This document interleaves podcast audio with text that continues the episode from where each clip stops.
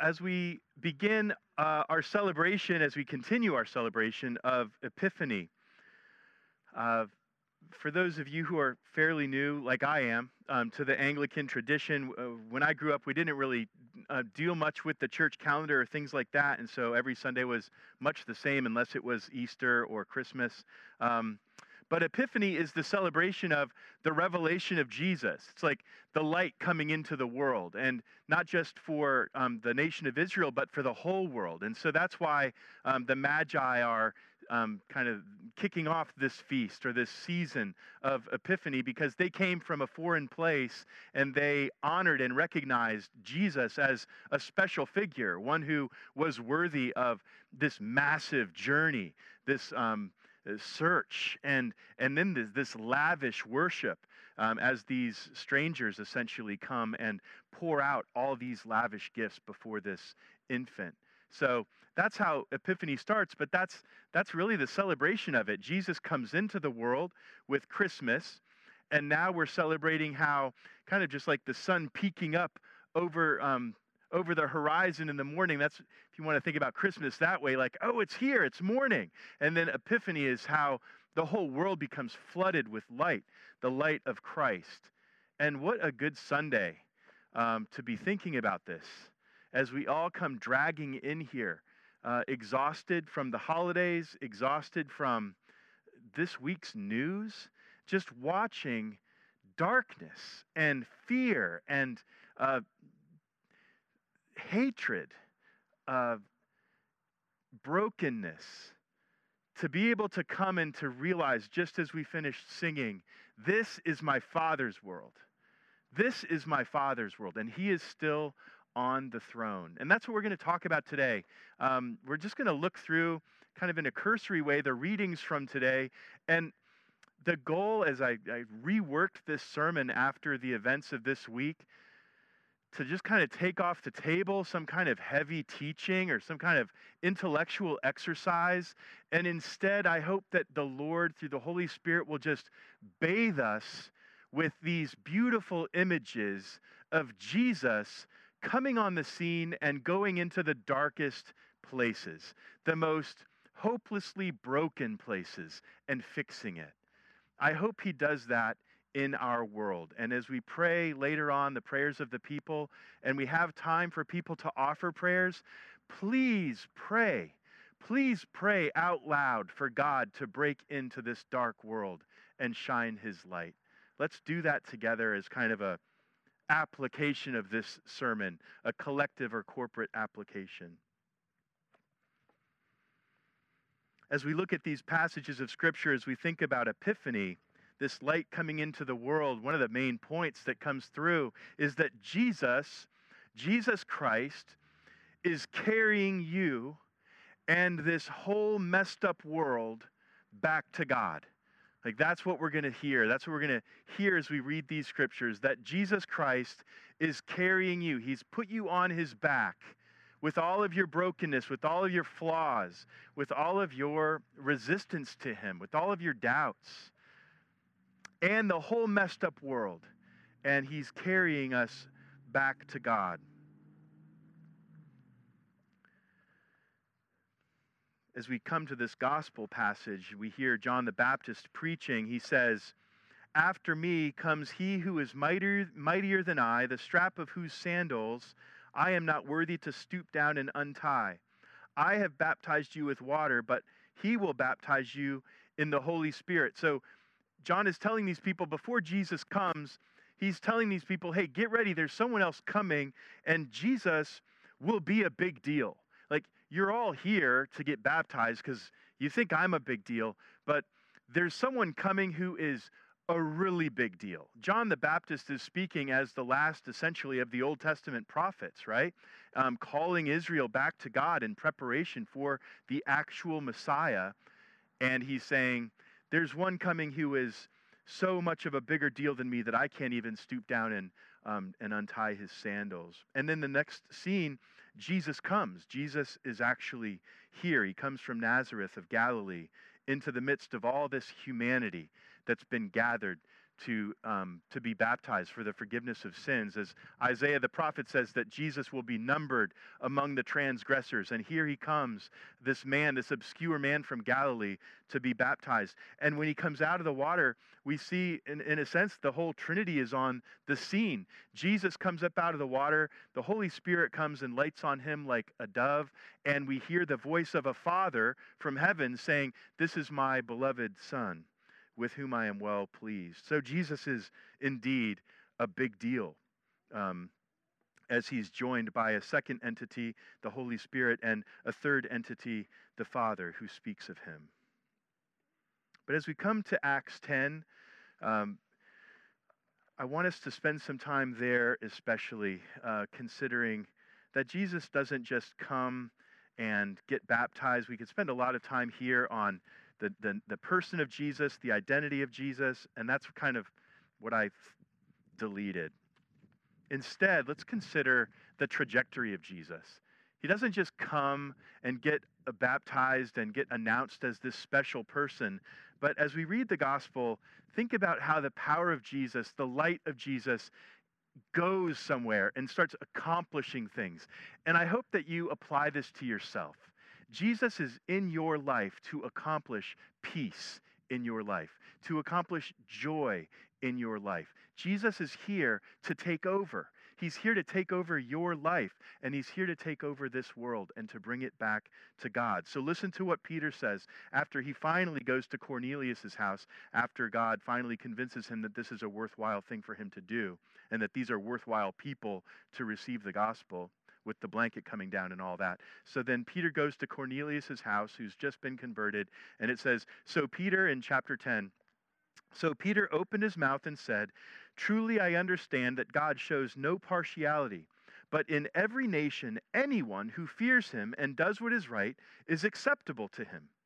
For the word that he sent to Israel, preaching good news of peace through Jesus Christ, he is Lord of all, you yourselves know what happened throughout all Judea, beginning from Galilee after the baptism that John proclaimed, how God anointed Jesus of Nazareth with the Holy Spirit and with power. Listen, he went about doing good and healing all who were oppressed by the devil, for God was with him.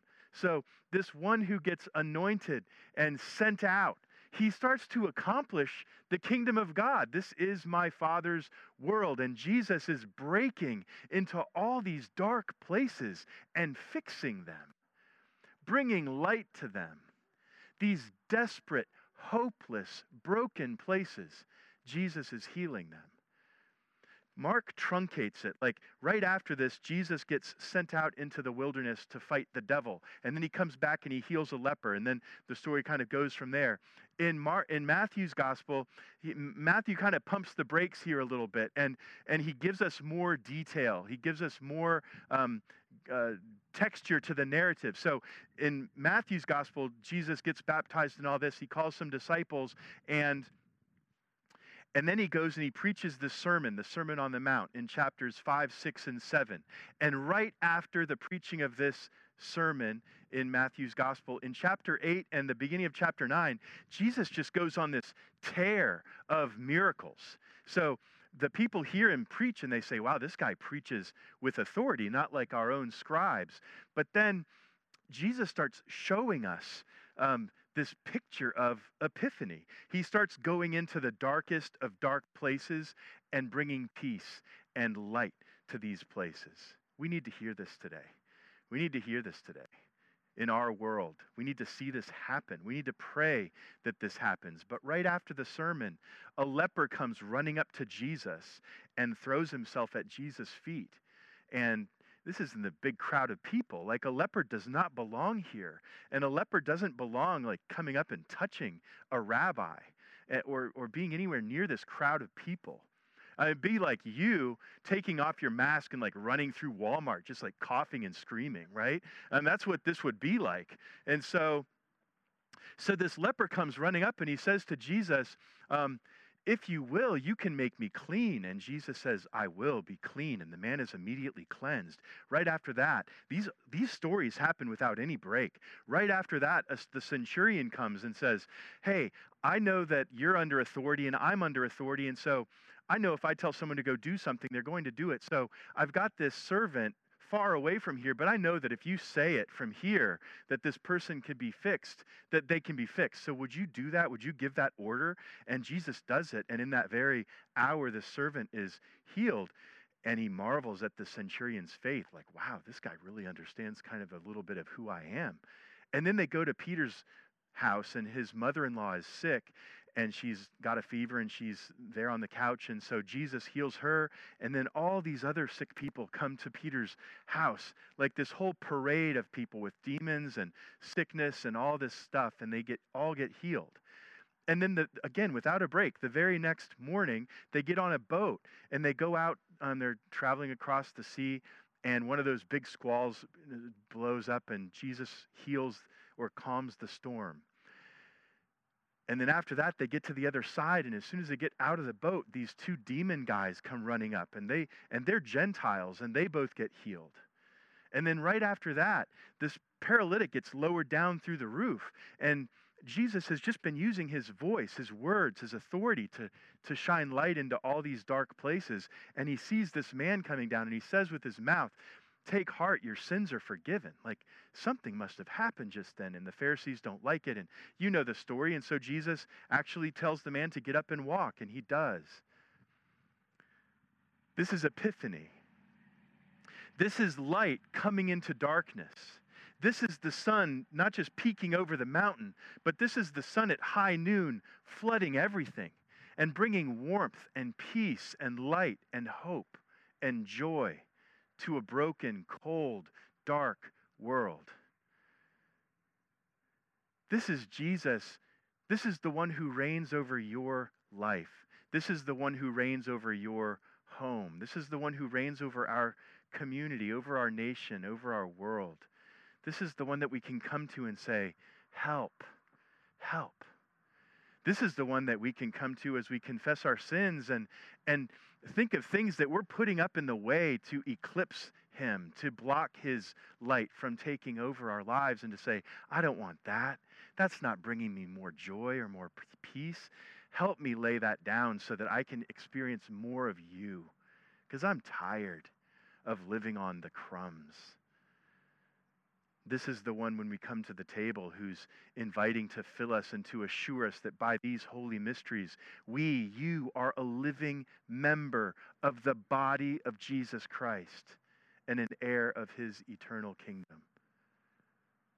So, as we enter into this season of Epiphany, remembering that we're, we're recognizing that Jesus hasn't just been born and then slips into obscurity, but that he's born and he comes on the scene. And everywhere he goes, he brings healing and joy and peace and life. That we need this. We need this. We, by nature, are going to trend toward darkness. We, by nature, are going to trend toward hiding. And so we, we recognize that Jesus comes even in the midst of us hiding from Him, even in the midst of us wanting to cover ourselves up, Jesus comes and He brings peace to us. And He draws us in and He makes us part of His family and takes away our shame, takes away our guilt. The other readings from today are uh, from Isaiah 42, where where the, where the prophet is talking about Jesus being a light to the nations. In Psalm 89, we see that Yahweh will establish the son of David as the king of kings, and he's going to establish him from shore to shore for all eternity. This is Jesus. This is what he's here to do, and this is what he's doing. So as we confess uh, our faith with the Nicene Creed, but especially as we lift up our prayers, let's pray fervently that Jesus would shine into our dark time. And that, that when we come to the confession of sin and when we come to the table, let's come presenting ourselves as instruments of light, God, if there's something I'm doing that's keeping you from using me or speaking or serving or bringing light, help. Help. I, that's what I want to do. That's how I want to participate as a member of your body. So let's come and bring ourselves now through the rest of our time of worship to pray for our world and to present ourselves to God as living sacrifices who He can use to bring about, to administer His light to our dark and crumbling world. In the name of the Father, the Son, and the Holy Spirit. Amen.